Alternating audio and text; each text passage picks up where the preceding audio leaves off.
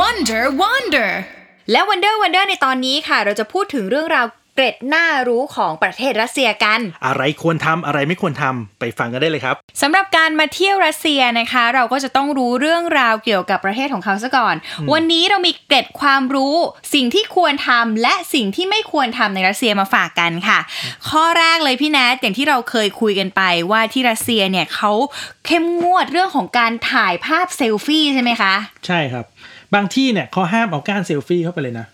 ไม่ไม้เซลฟี่อะ ไม่ นะ ได้ไม่ได้ เพราะว่ามันเป็นการรบกวนคนคนรอบข้างไง อ๋อเหรอ บางทีเราเรายื่นไม้ไปเนี่ยมันอาจจะไปโดนหัวเขาก็ได้ อืม หรือมันจะอาจจะกินพื้นที่เขาก็ได้ เพราะว่าสถานที่ส่วนใหญ่ในรัสเซียเว้ยโดยเฉพาะพวกโบสถ์ต่างๆเนี่ยมันจะค่อนข้างแคบ ค่ะ แคบเนี่ยแล้วแล้วเรายิ่งมาใช้ไม้เซลฟี่อีกเนี่ยโอ้โห ไปกันใหญ่เลย ไม้เซลฟี่ก็เป็น แล้ว สิ่งต้องห้ามเลย แล้ว เนี่ ยิ่ง ย ถ้าสมมติว่าอ่ะขอโทษด้วยความเคารพทัวร์จีนเข้า ไป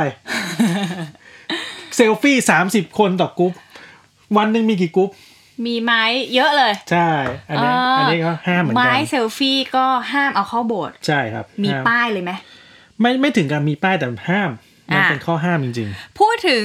ข้อนี้ก็คือไม้เซลฟี่ห้ามเอาเข้าไป ใช่ อย่างที่สองคือ ๆ ขาก า ตั้ รง กล้องด้วย ถ่ายโอ้โหขาตั้งกล้อง ขาตั้งกล้องไม่ได้ แล้วอย่างนี้เราอยากจะได้ภาพสเพราะ ว ว่าย ๆอ่ะ พื้นเขาจะเป็นรอย อืม ก็ให้ใช้สเตเบลิเซอร์หรือกิมบอล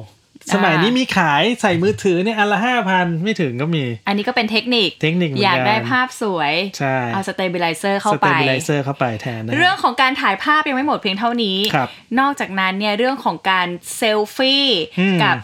ไอคอน ไอคอน รูปปั้น อืม นักบุญต่างๆ หรือว่าจะเป็นเอ่อรูปปั้นศักดิ์สิทธิ์ของที่รัสเซีย ก็ จริง เป็นสิ่งต้องห้าม จริง ๆ เซลฟี่กับโบสถ์ก็ไม่ควรทำนะ เซลฟี่กับโบสถ์ อืม ก็ไม่ควรทำ เขาจะมีเจ้าหน้าที่มาหาเราเหรอคะ มันก็ไม่ถึงขั้นนั้นนะครับ แต่มันมันเป็นมารยาทที่ไม่ควรทำเหมือนเหมือนการที่เราไปญี่ปุ่น แล้วเราไปคุยโทรศัพท์บนรถไฟฟ้าประมาณนั้นอะ เออ เป็นจารีตแต่ไม่ใช่กฎหมาย ค่ะ อ่า ก็เป็นบอกว่าเป็นถ้าไปทำแล้วเนี่ย คนประเทศนั้นๆเนี่ยเขาก็จะมองเราว่า เขามองว่าเราไม่เคารพสถานที่ อ่า เราไม่เคารพสิ่งที่เขานับถือกันมา ค่ะ อันนี้มันก็สิ่งที่เราไม่ควรทำแล้วก็ยิ่งไอคอนเนี่ยอันนี้ซีเรียสสุด อย่างที่เราอธิบายกันไปว่าไอคอน ๆ ก็คือ มนักบุญ นักบุญ พระเยซู สิ่งศัก พระ ดิ์สิ แม่ ทธิ์ มารี รูปปั้น ใช่ ค่ะ ก็ห้ามที่จะไปเซลฟี่ถ่ายรูปคู่ต่างๆ นานา อืม เออเพราะว่าถ้าพอเราถ่ายเสร็จปุ๊บ ก็จะมีเจ้าหน้าที่ประจำโบสถ์ ใช่ เดินเข้ามาหาเราเลย อ่า แล้วก็มาบอกว่า เม คุณ มมาเอาเมมมา ขอเม ม ขอลบ เออ บางคนใจดีลบสองรูป แต่บางคนดุหน่อย ฟอร์แมตการ์ดอย่างนี้ก็มี มีเหมือนกันมีเหมือนกัน อันนี้ก็เป็นสิ่งที่นักท่องเที่ยวต้องควรระวังเหมือนกันกับการถ่ายรูปกับไอคอนต่างๆนะคะ อย่างต่อมา ครับผม อันเนี้ยเนี่ยมันเป็นมันเป็นนอกจากรัสเซียแล้วยุโรปก็เป็นกัน ค่ะ เขาจะไม่ทานน้ำสตีวอเตอร์สตีวอเตอร์คืออะไร น้ำเปล่าๆที่เรากินเนี่ย ฮะ ถ้าเราสั่ง can I have water please ค่ะ ก็จะมาเป็นน้ำอัดแก๊ส เดี๋ยวก่อน หรือโซดานั่นเอง วอเตอร์เนี่ยเราก็เข้าใจว่ามันเป็นน้ำเปล่า ใช่ มันเป็นน้ำเปล่า อืม แต่ไปสั่งที่รัสเซียปุ๊บพอ can I have water มาเป็ เขา น ให้อะไร มาเป็นน้ำอัดแก๊ส น้ำอัดแก๊ส น้ำ คือเหมือนโซดา ใช่ เพราะยุโรปเนี่ยมันจะเป็นประเทศที่แบบเอ่อเขาชอบกินน้ำอัดแก๊สเพื่อความสดชื่น อืม อ่าเขาจะสั่งสั่งวอเตอร์เนี่ยเขาเข้าใจเป็นเป็นน้ำอัดแก๊ส เวลาซื้อน้ำในซูเปอร์มาร์เก็ตก็เหมือนกัน มันจะมีฝาสีน้ำเงินกับ ค่ะ ฝาสีแดง ค่ะ ถ้าหยิบฝาสีแดงปุ๊บเป็นอัดแก๊สทันที โอ้นี่เราต้องท่องจำเลยป่ะเนี่ย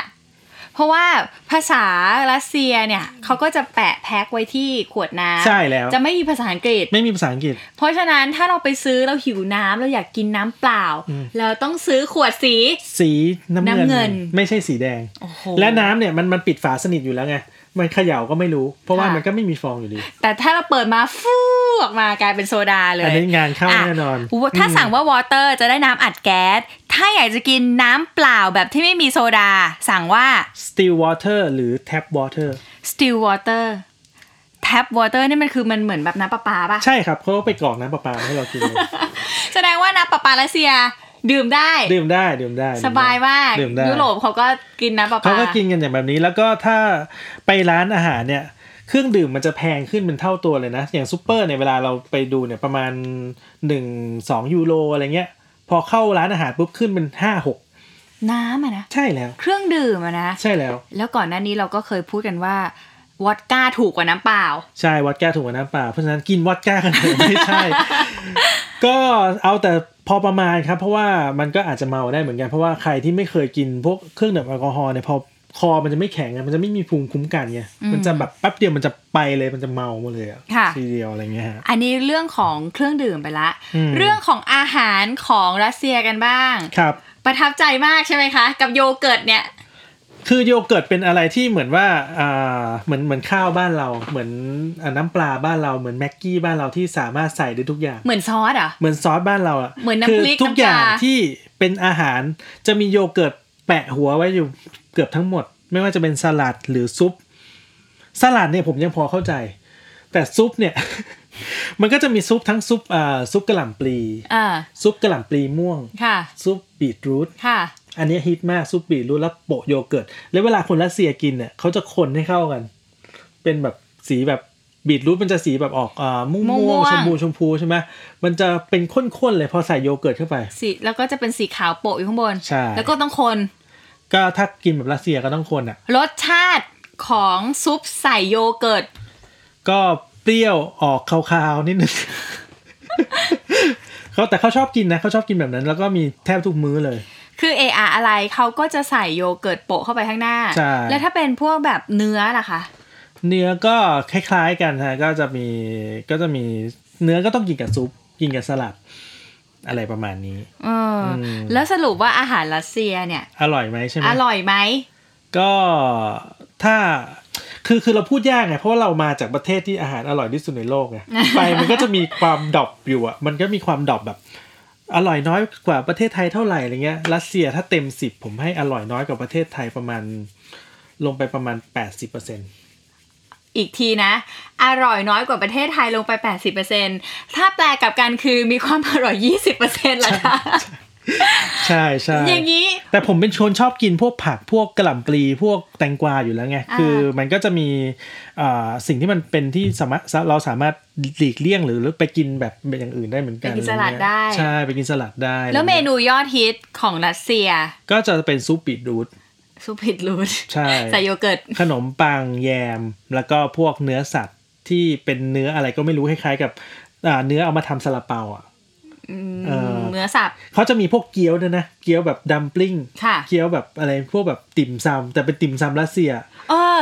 ฟังแล้วติ่มซำรัสเซียจะรสชาติเหมือนติ่มซำเมืองจีนไหม ไม่เหมือน มันจะแบบเนื้อมันจะมีความแบบมันจะมีความแบบคาว มันจะมีความแบบสับๆหน่อย แล้วแป้งอะคะ แป้งแป้งจะคล้ายๆกับพวกเอ่อพาสต้าแต่ไม่ถึงไม่อร่อยแบบนั้น อืม มันจะแบบแบบคาบลูกคาบดอกอะ ค่ะ ่ะ มันจะแบบแบบแปลกๆหน่อยฮะ ถ้าใครชอบรสชาติแปลกๆ ก็แนะนำให้ลอง พวกเกี๊ยวรัสเซียก็ก็โอเคเหมือน แล้ว กัน การเอาตัวรอดกับอาหารรัสเซียเราควรสั่งอะไรที่เรียกว่ามันสามารถที่จะกินได้ แล้วก็เรียกว่าถูกปากคนไทยมากที่สุดเมนูอะไร ถูกปากคนไทยเนี่ยผมแนะนำนะ พวกสเต็กเนื้อพอกช็อปอะไรเงี้ย พอมีเหมือนกัน พอมี พอมี ค่ะ แต่ไม่ได้มีทุกร้าน พอมี อ่ะ อืม นี่ก็เป็นเรื่องของอาหารการกิน ใช่แล้ว ค่ะ ต่อเนื่องพูดถึงเรื่องของคนรัสเซียกันบ้าง อืม เขาว่ากันว่าสาวรัสเซียสวยที่สุดจริงหรือไม่ สวยที่สุดคอนเฟิร์ม ครับ คือคือ ยังไง คือคือมันแล้วแต่สไตล์นะ ผมก็ชอบยังชอบสาวไทยอยู่ ค่ะ สาวไทยก็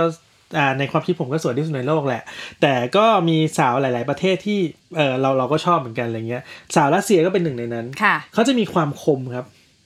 เป็นฝรั่งที่หน้าคมมากตาสีฟ้า ถ้ายิ่งตาสีฟ้า ผมสีแบบดำๆผมเข้มๆนะ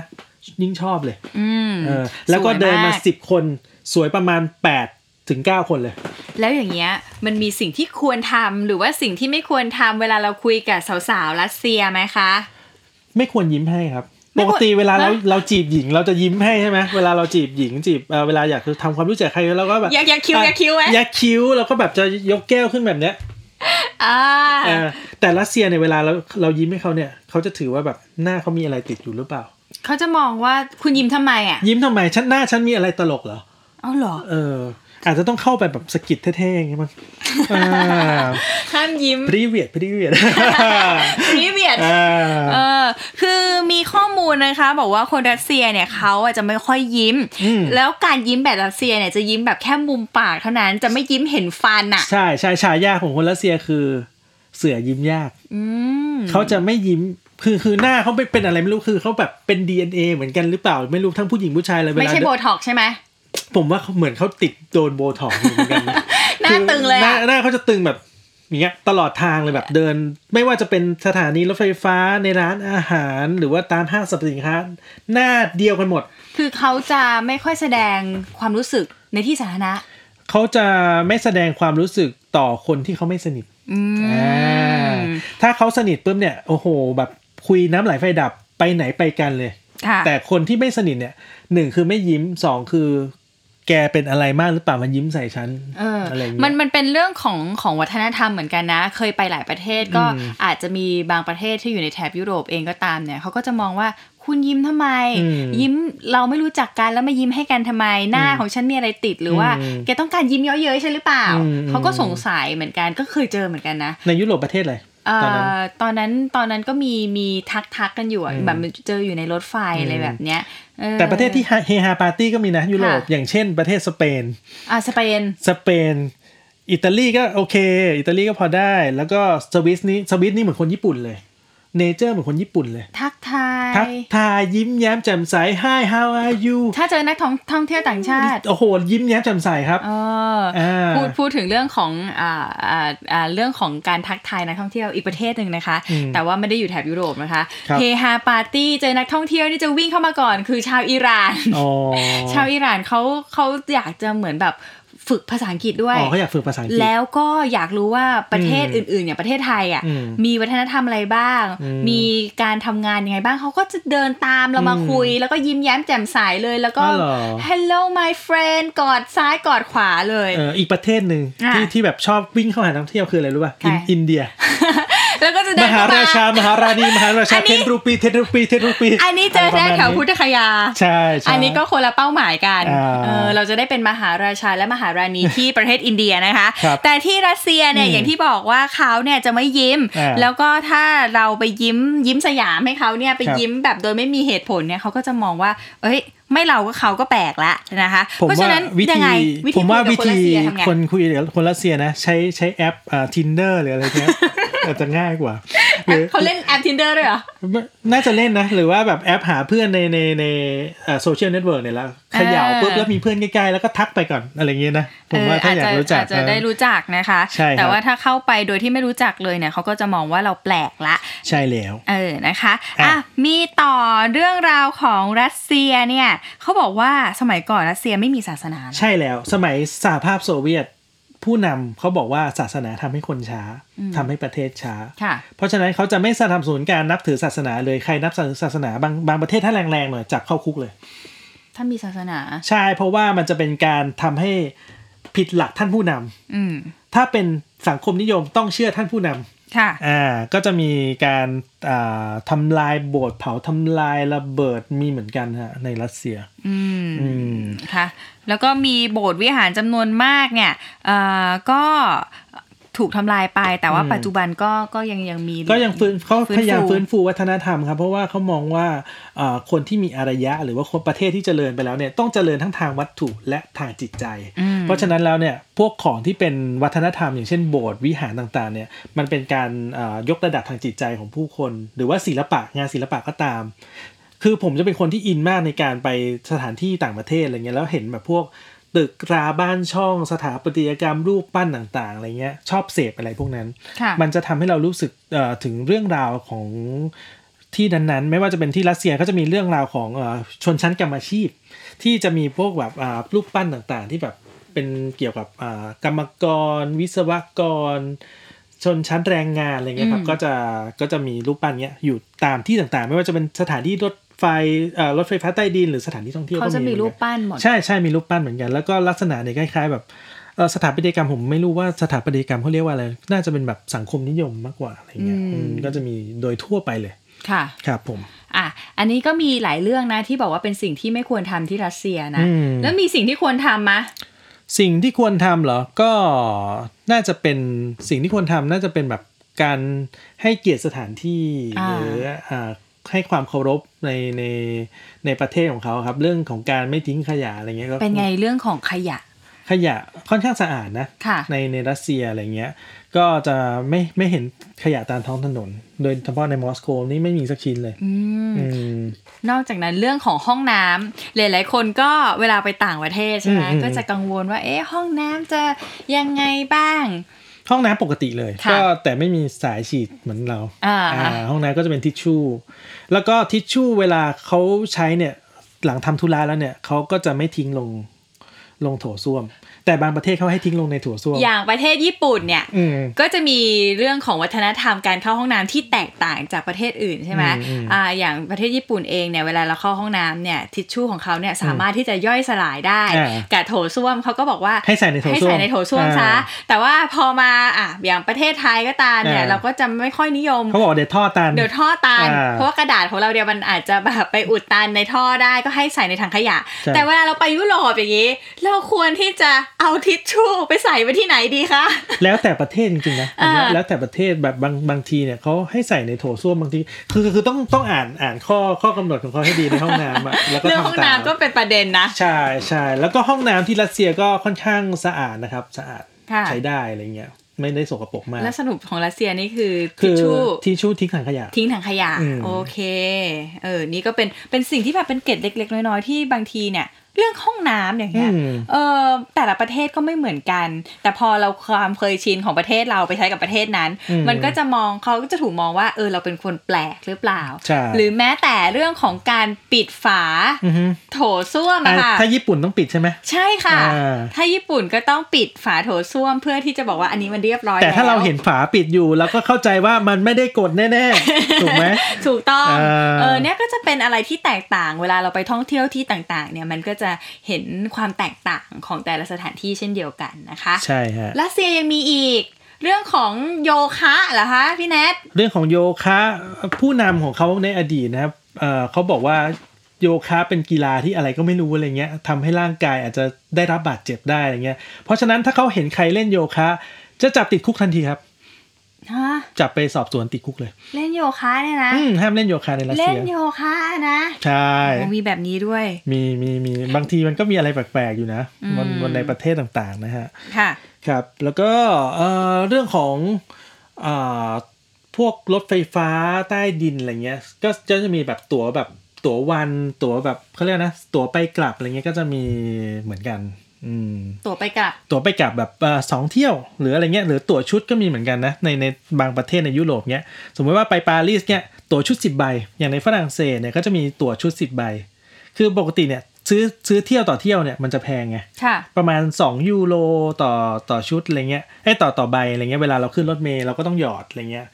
แต่ที่ฝรั่งเศสเนี่ยเขาจะมีตั๋วชุด 10 ใบคือ 14.9 เหรียญได้มา 10 ใบ อืม ก็ตกใบละ 1.5เอง แล้วก็สามารถที่จะไปขึ้นรถไฟ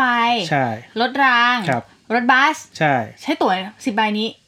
ใช่ ฉีกฉีกฉีกฉีกฉีก ครั้งละหนึ่งอัน อ่า แต่แต่มันจะมีข้อกำหนดอย่างหนึ่งตรงที่รัสเซียก็เป็นเหมือนกันนะ ตั๋วไอ้ตั๋วเนี่ย สามารถสมมติว่าถ้าขึ้นแค่ขึ้นรถเมล์เนี่ยตั๋วหนึ่งใบซิงเกิลซิงเกิลเจอร์นี่เนี่ยสามารถขึ้นได้หนึ่งชั่วโมงค รึ่ง ก็เท่ากับว่าเราสามารถต่อรถรถเมล์รถอะไรเงี้ยได้หลายต่อ แต่ถ้าขึ้นเมโทรตั๋วจะหมดทันที อ๋ออา อ๋อมีเทคนิคเหมือนกันนะ ใช่ สมมุติว่าขึ้นรถแทรมกับรถเมล์เนี่ย ตั๋วจะมีอายุหนึ่งชั่วโมงครึ่ง ค่ะ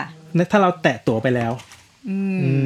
ม อ่ะ ลองดูสำหรับการไปเที่ยวรัสเซีย ลองดูลองดูลองดู นะคะ แล้วก็อีกหนึ่งที่ที่น่าสนใจผมว่าเป็นพวกพิพิธภัณฑ์วิทยาศาสตร์ ค่ะ อ่าน่าสนใจเหมือนกันก็ ค จะ วรที่จะไป ควรที่จะไป ไปทำอะไรที่นั่น ควรที่จะไปศึกษาครับ เพราะว่า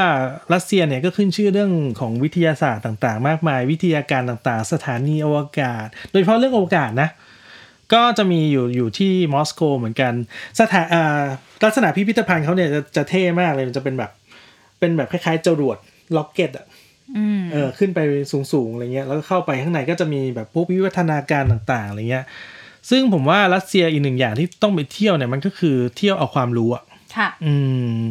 นอกจาก อ่ะ ประวัติศาสตร์แล้วก็วิทยาศาสตร์ นี่เราก็ได้รู้นะคะ สิ่งที่ควรทำแล้วก็ไม่ควรทำมาเนี่ยก็ยกตัวอย่างมาก็พอสมควรละแต่เรื่องราวของประวัติศาสตร์ของรัสเซียก็น่าสนใจ เพราะว่าบางคนเนี่ยไปเที่ยว อืม แล้วไม่รู้ประวัติศาสตร์เลย แต่ไปถ่ายรูปมาอย่างเดียวเลย แล้วกลับมาเพื่อนถามบอกเธอไปทำอะไรรัสเซียอ๋อก็ไปถ่ายรูปนะ แต่ว่าก็ไม่รู้เรื่องอะไรเลย นี่มันคืออะไร นี่มันคืออะไร นี่มัน มัน คืออะไร คือมันคือโดมโดมหัวหอมคืออะไรอะไรอย่างงี้ใช่ไหม อืม เพราะฉะนั้นเนี่ยการปูพื้นฐาน รู้เบื้องต้นเกี่ยวกับประวัติศาสตร์รัสเซียเนี่ย เราควรที่จะรู้อะไรบ้าง รู้เรื่องของราชวงศ์ไหนบ้าง อ๋อ ถ้าสมมติว่ารัสเซียเนี่ยนะรัสเซียเนี่ยก็ไล่ไปได้หลักๆเนี่ยประมาณ 3 ยุคนะฮะยุคแรกเนี่ยก็คือยุคของราชวงศ์ ค่ะ คือรัสเซียเนี่ยคนโดยพื้นเพของเราเนี่ยจะเป็นคนเขาเรียกว่าชาวสลาฟ อืม ชาวสลาฟเนี่ยมาจากทางสแกนดิเนเวียน แล้วมาตั้งรกรากกัน เมืองหลวงแรกของรัสเซีย หรือว่าอ่าคนแถบนี้ก็คือเคียฟ เคียบ เคียฟอยู่ที่ประเทศยูเครน ยูเครน อยู่ที่ กำลังนึกถึงชื่อชื่อทีมฟุตบอลอยู่ ใช่ อยู่ที่ยูเคแล้วก็ราชวงศ์หลัก ๆ ของรัสเซียเนี่ยเขาจะมี 2 ราชวงศ์ก็คือราชวงศ์รูริกส์แล้วก็ราชวงศ์โรมานอฟนะแล้วก็ราชวงศ์รูริกส์เนี่ยก็จะเริ่มตั้งแต่ศตวรรษที่ 13 นู่นเลยนะ แล้วก็จะมีเอ่อตั้งแต่สมัยพวกมองโกมาบุกแล้ว มองโกเคยบุกถึงรัสเซียเลยเหรอ มองโกบุกครึ่งโลกครับพี่น้อง โอ้โห บุกเยอะมากนะ แล้วก็เคยเผารัสเซียด้วยในเมืองวลาดิเมียร์ ค่ะ ครับ แล้วก็เอ่อมีพระเจ้าอีวานที่หนึ่งเนี่ยเป็นเอ่อกษัตริย์องค์แรกของของราชวงศ์รูริกส์ ค่ะ ทรงมีฉายาว่าอีวานถุงเงินครับ เพราะว่าชอบเก็บสวยชาวบ้าน ไง ในความคิดก็คือแบบต้องรวยแน่ๆเลย อืม แต่ว่าไปเก็บสวยนะ ใช่แล้วนะฮะ แล้วก็พอพระเจ้าอีวานที่สองเนี่ยก็คงเป็นเป็นสมัยที่ขับไล่มองโกออกไปได้ ค่ะ ตอนนั้นก็คงต้องสู้กันสุดฤท สู้ ธิ์เล กั ย นสุดฤทธิ์ก็คือที่ที่เก็บภาษีประชาชนนี่ก็คือต้องต้องมาสร้างกองทัพไง อื อื ม มก็มีเหตุผลเหมือนกัน แล้วก็รุ่งเรืองที่สุดเนี่ยสมัยพระเจ้าอีวานมหาราช หรือ ค่ะ พระเจ้าอีวานที่สามครับ ก็เป็นจักรพรรดินะฮะของเออได้เสกสมรสกับเอ่อราชวงศ์ไบเซนไทน์ด้วย ก็คือจะมี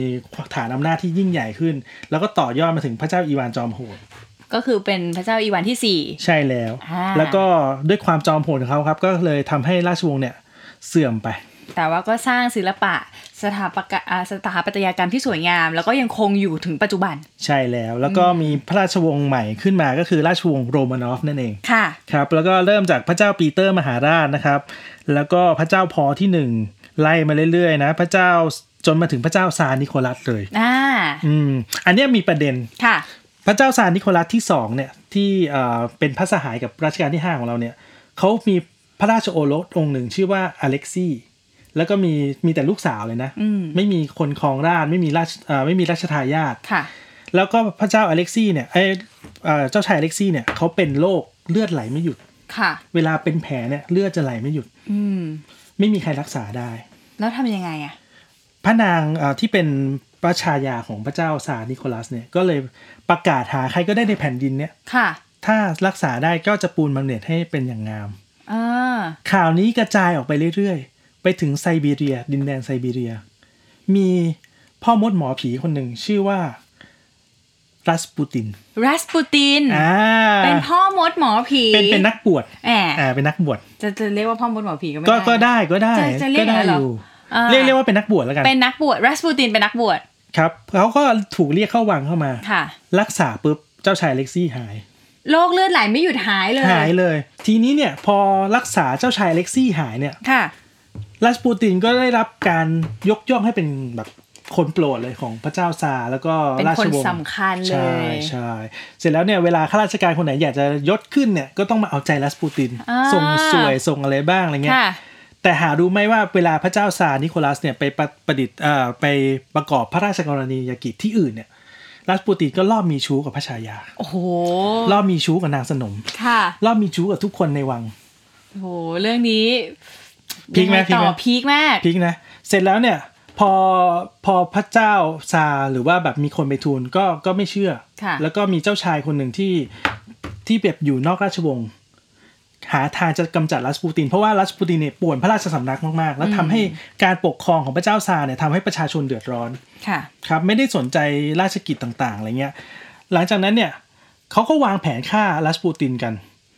โดยที่เชิญรัสปูตินไปที่บ้าน อืม และเอาไซยาไนด์ใส่อาหารให้กิน โอ้สมัยนั้นมีไซยาไนด์ด้วยนะ ใช่ เออ แต่รัสปูตินไม่ตายครับ ค่ะ เดินมาโซซัสโซเซ สุดท้ายโดนผลักลงหน้าผาตกไปตายอะไรเงี้ย อืม เออก็ยังไม่ตายนะ ก็มีมีต้องตามมาซ้ำอีกทีหนึ่ง ค่ะ รัสปูตินรู้อยู่แล้วว่าตัวเองจะต้องตายวันนั้น เขาบอกว่าถ้าคนที่ฆ่าเขาเนี่ยเป็นคนอื่น ที่ไม่ใช่คนในราชวงศ์ ราชวงศ์โรมานอฟจะอยู่มาจนถึงทุกวันนี้ ค่ะ แต่คนที่วางแผนฆ่ารัสปูตินคือเจ้าชายคนหนึ่งที่อยู่ในราชวงศ์โรมานอฟ อืม เพราะฉะนั้นราชวงศ์โรมานอฟจะต้องล่มสลายภายในพระเจ้าซาร์นิโคลัสที่สองและก็เป็นอย่างนั้นจริง ก็เหมือนเป็นแบบคำสาปอย่าง ๆ เงี้ยเหร ใช่ อ ใช่ก็เป็นคำสาปของรัสปูติน เจ้าชายอเล็กซี่ก็ตาย ค่ะ แล้วก็ไม่มีการอ่าสืบทอดใด ๆ แล้วก็เลนินยึดอำนาจกลายเป็นสังคมนิยมต่อไป โอ้โห ฟังแล้ว เรื่องนี้พีคมาก เรื่องรวพีคมาก อืม นะ เป็นเป็น มี เรื่อง ทำเป็นหนังด้วยนะ ค่ะ อ่าใครอยากจะดูก็ลองไปเซิร์ชหาใน YouTube ก็ได้ครับว่ารัสปูตินอะไรเงี้ย เป็นเรื่อง แล้วก็ ของลัสปูตินเลย ใช่ก็เป็นคนที่ดังมากๆในราชสำนักของโรมานอฟนะ อืม ก็เป็นเรื่องเล่าครับที่รัสเซียที่เวลาเราไปกับไกด์เราไปกับทัวร์เนี่ยเขาก็จะเล่าให้ฟังกัน ค่ะ มันแบบบอกว่าเวอร์ชั่นเต็มนะเวอร์ชั่นย่อนะก็จะมีหลายเวอร์ชันอะไรเงี้ยเราเราเอามาแบบเวอร์ชันย่อๆแล้วกัน ค่ะ ให้มีความรู้เกี่ยวกับประเทศรัสเซียนะครับก็เป็นอีกประเทศหนึ่งที่น่าสนใจแล้วก็น่าไปมากหนึ่งคือถูกสองคือไม่ต้องทำวีซ่า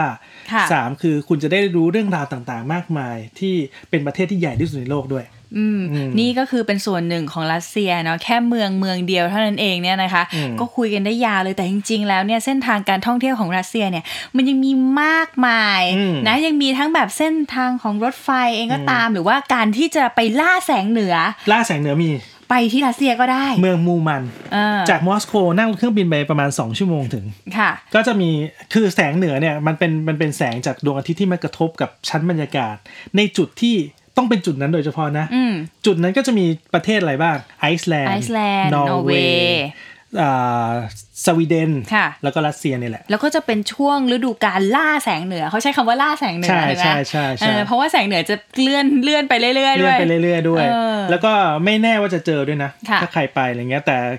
ถ้าคุณอยากจะล่าแสงเหนือที่ถูกที่สุดแนะนำให้ไปรัสเซีย เหรอ ถูกที่สุด เพราะว่าค่าครองชีพด้วยหรือว่าเรื่องของการเดินทาง เรื่องของการเดินทางนะครับถ้าถ้าเป็นทริปล่าแสงเหนือเนี่ยไม่เกินห้าหมื่นบาท อืม อืมในขณะที่ถ้าคุณไปไอซ์แลนด์เนี่ยโหหม แสนดหมดเท่าไหร่ สองแสน ใช่ อ่า เอ่อแสงเหนือเหมือนกันศักดิ์ศรีเท่ากัน แต่ได้เห็นในราคาถูกกว่า โอ้โหแสงเหนือที่รัสเซียก็น่าสนใจนะคะ ครับ ก็ยังไงเนี่ยก็ลองติดตามได้นะคะ เรื่องราวของรัสเซีย วันนี้เรายกมาเป็นน้ำจิ้มน้ำจิ้มแล้วกัน น้ำจิ้มน้ำจิ้ม นะคะ น้ำจิ้ม แต่ว่าเส้นทางการท่องเที่ยวของรัสเซียเนี่ยยังมีเส้นทางน่าสนใจอีกมากมายเลยทีเดียวนะคะ ครับผม แล้วตอนต่อไป อืม พูดถึงเรื่องของการเดินทางเนี่ยเราก็เดินทางกันไปอ่าแถบยุโรปนะคะ หลายประเทศในยุโรปเองก็ตามเนี่ยยุโรปเขาขึ้นชื่อในเรื่องของสถานที่ท่องเที่ยว แต่อีกอย่างหนึ่งที่เราต้องควรระวังก็คือเรื่องของมิจฉาชีพ อืม มิจฉาชีพของยุโรปเนี่ยจะมาในรูปแบบแตกต่างกันออกไป โอ้ยมีหลายรูปแบบนะ คุณเคยเจอมาหมดแล้วใช่ไหมคุณแนท เคยโดนมาหมดแล้วครับ แต่ เออ แต่ไม่เสียสักบาทนะ ไม่เสียสักบาทเลยนะ เออ อ่าแต่เดี๋ยวมาเล่าให้ฟัง โด ตอน นหน้า พฤติกรรมเหล่านี้นี่แหละ แล้วเดี๋ยวเราจะมาเตือนนะคะ ว่าใครที่อยากจะไปท่องเที่ยวยุโรปเนี่ย จะต้องระวังอะไรบ้างกับกลโกงของมิจฉาชีพ ติดตามได้ในตอนต่อไปค่ะ และสำหรับตอนต่อไปของ Wonder Wonder นะคะ เราจะรวบรวมกลโกงของมิจฉาชีพค่ะ ซึ่งแน่นอนว่าพี่แนทเทเวอร์ของเราโดนมาหมดแล้วใช่ไหมคะ โดนมาหมดแล้วครับ แต่อยากรู้ว่ามีอะไรบ้างต้องไปติดตามกันตอนหน้าครับ Wonder Wonder